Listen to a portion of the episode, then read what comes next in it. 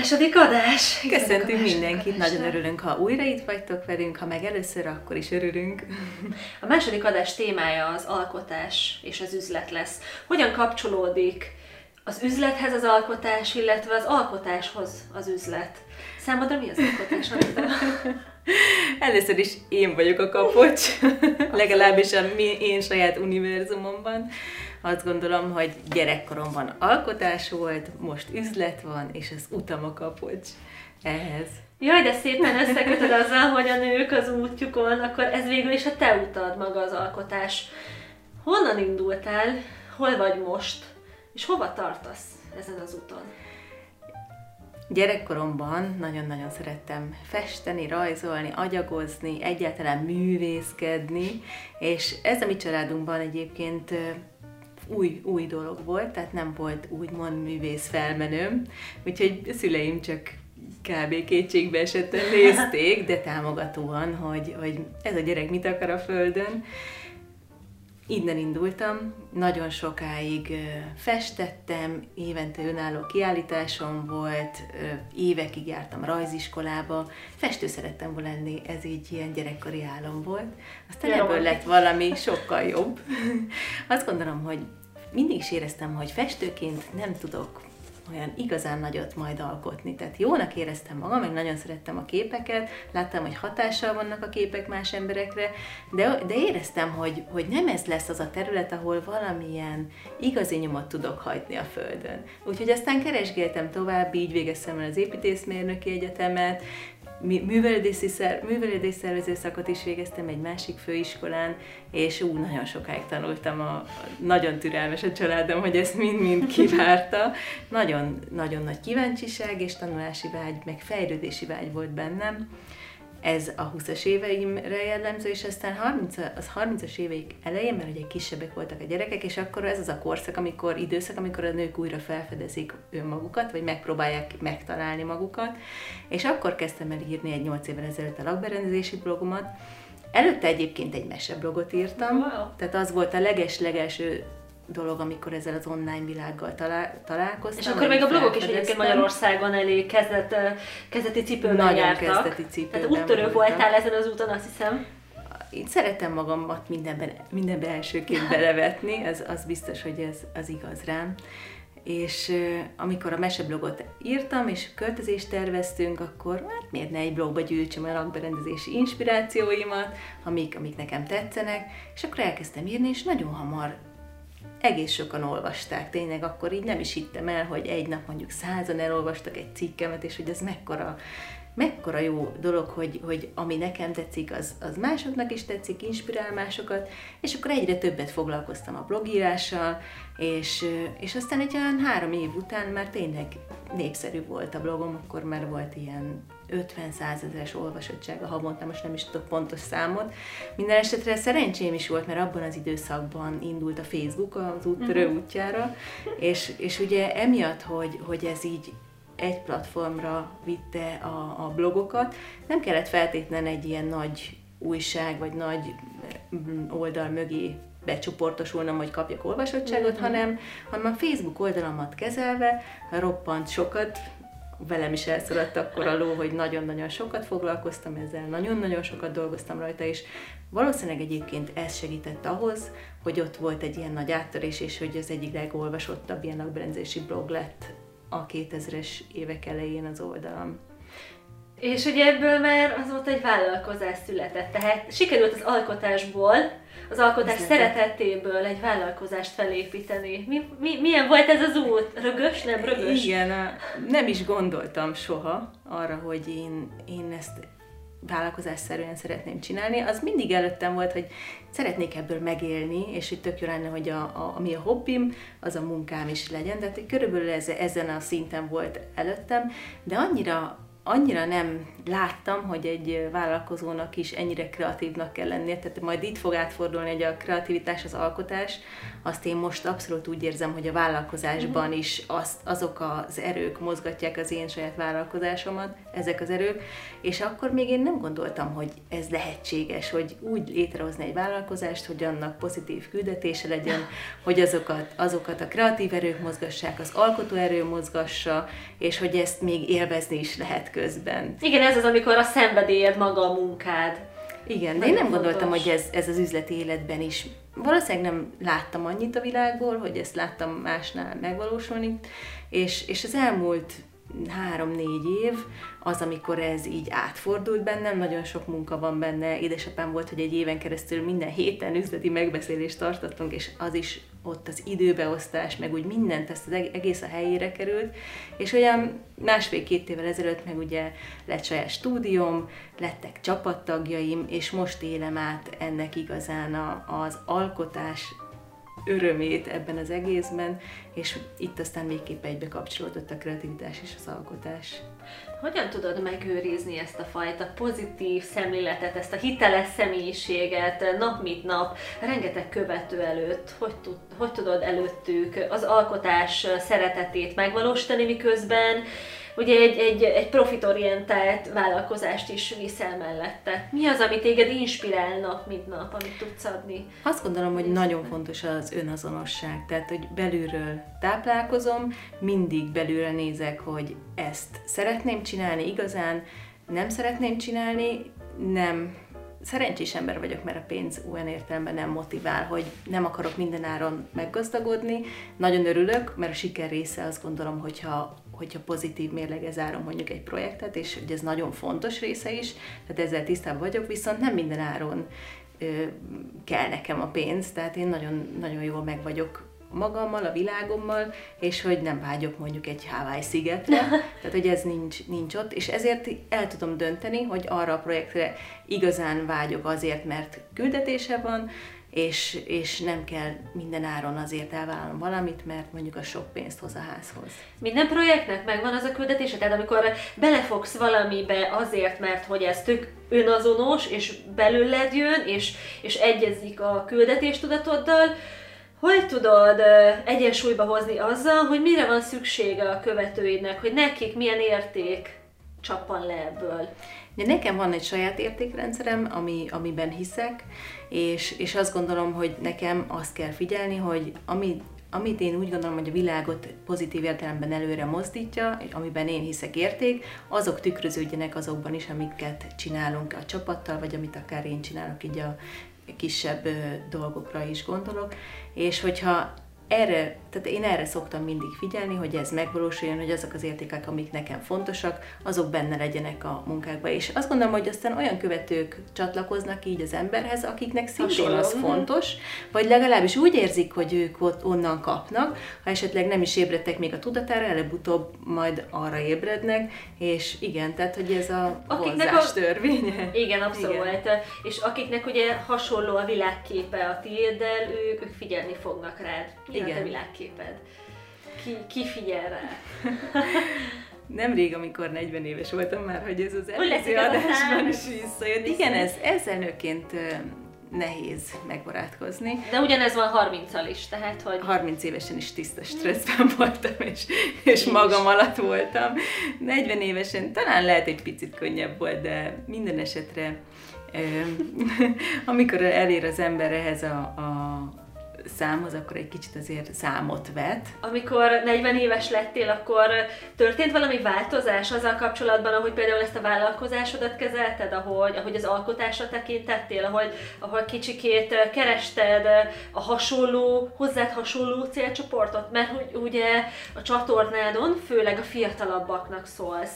Ugye ő, őket bíztatod alkotásra, ugye ez is a hashtaget, hogy merj alkotni. Mikor fordult ez, és gondolom, hogy a 40-es éveit környékén, amikor úgy gondoltad, hogy, hogy igen, lehet, hogy a hozzám hasonló hölgyekhez is szólnom kellene. Nyilván azért ez a podcast is most főként ezen az úton jár, ugye nők az úton, tudatosság. Igen, nem nem is egyszerű ez egész, érzem is, hogy, hogy ebbe még bele kell, bele kell jönnöm, ugye ez a kiesés is egy picit ez, de hát el kell indulni, tehát én például ez egy nagyon jó kézzelfogható tapasztalat és tanulság és ajánlás is másoknak, hogy el kell indulni valamilyen úton. Amikor elkezdtem blogot írni, sokkal rosszabb cikkeket írtam, amikor elkezdtem az első videómat, ma, ma ilyen fejbe fog, ilyen szembefogva nézem, és azt mondom, hogy ezt nem hiszem el, hogy valaki ezt élvezte.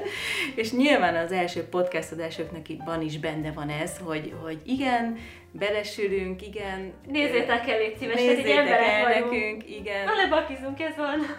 De ott van a vágy, hogy szeretnénk közölni a világgal dolgokat, szeretnénk inspirálni másokat, másoknak az életét jobbá fordítani. Azt gondolom, hogy ez abszolút a közös célunk, hiszen mi úgy érezzük, ugye, hogy rajta vagyunk az utukon, utunkon, és azt szeretnénk, hogyha ti is rajta lennétek, és ezért így még azt is megmutatjuk magunkból, amit, ami egy teljesen emberi oldalunk, hogy igen, mi is bele, belesülünk néha.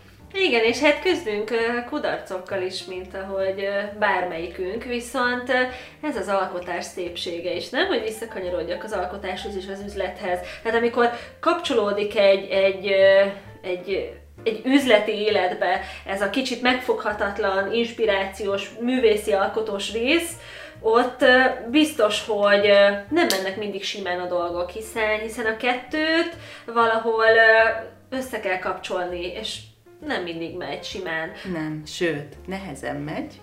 Én nagyon szerencsés vagyok abból a szempontból, hogy élvezem a kihívásokat, és ha, ha van egy probléma, azt én azonnal szeretem megoldani, és utána érzem én a sikert. Mondj egy problémát, aminél, aminél ez a folyamat játszódott, hogy oké, okay, probléma, észreveszem, rendben, oké, okay, hogy oldjuk Egészen meg. konkrétan például ma elmentünk egy forgatási helyszínre, és abban a pillanatban, amikor állít, kerestük a kamerák helyét, akkor vette észre az operatőr, hogy itt itt hagytuk a stúdióban az állványokat.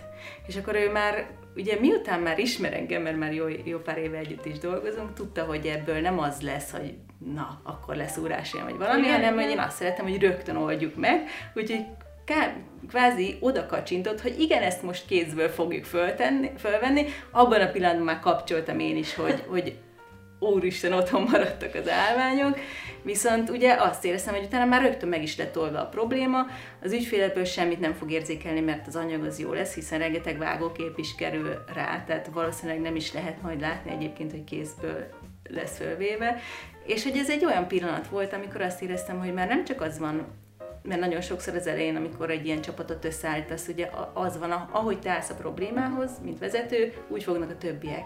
És ez egy olyan pillanat volt, amikor azt éreztem, hogy igen, az elmúlt két évben én mindig úgy álltam a problémához, hogy rögtön megoldás, nem baj, menjünk tovább, csináljuk meg a lehetőségekhez képest jól. És most már itt, amikor egy csapattag is ugyanezzel a megoldó formával jött vissza, az egy siker. Igen, ezt egyébként én is érzékelem rajta. Tehát amikor mi, mi elutaztunk és beszélgettünk, még csak elméletben, hogy rendben, akkor Nők az úton podcast, passzol a név mindenhez, passzol ahhoz, hogy, hogy hogy találják meg a nők, hogy keresik önmagukat, passzol ahhoz, hogy valószínű útközben fogják hallgatni ezt az adást, passzol a saját szemléletünkhöz, és akkor ez nem maradt annyiban, hogy rendben Évi, akkor hogy megyünk tovább, akkor mikor, mikor jössz adásba, és akkor mikor csináljuk meg a weboldalt, és akkor mi hogy lesz, és ebből feladatok lettek, a feladatokból pedig egy, egy terv született, konkrét terv, ami már elindultunk. Azt hiszem, hogy ez egy nagyon fontos momentum bárkinek, tehát hogy lehetünk itt az első lépéseket. Igen, igen. Tehát, hogyha valamit kitaláltál, amiben hiszel, egy pici egyes lépésekkel kell előre menni, létrehozni. Lefoglaltuk a domain, talán az volt az első, megbeszéltük, hogy megcsinálod majd hozzá a weboldalt, hogy fölveszük itt az első adásokat a stúdióban. Elkészülnek a tematikák Kitűztük az első felvételi napot, és itt vagyunk. Igen, ez nagyon izgalmas. Igen. Tehát végül is így lesz egy alkotásból is üzlet ez az egész folyamat is azt hiszem, hogy jól szemlélteti.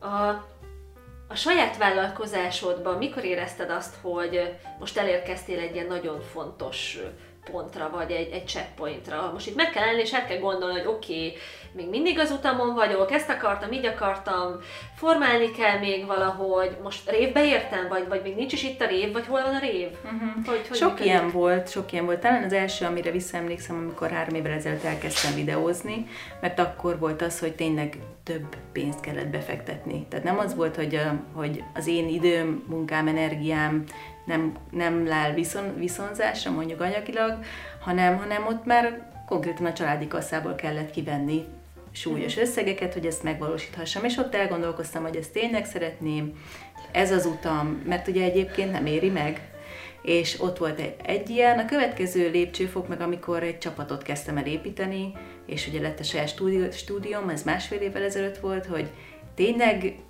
csapatot szeretnék, tényleg emberekre szeretnék felelősséget vállalni. Igen, nagyobb felelősségvállalás az, hát ez, az ez, Igen, és ott is hogy vagy, vagy inkább egy személyben, mégis inkább egy személyben, mert ugye azért ezt a videózást meg lehet egy személyben, nagyon sokan egy személyben oldják meg, hogy megvágják maguknak. Jó példa Magyarósi Csaba, hogy milyen szuper anyagokat készít, megvágja magának.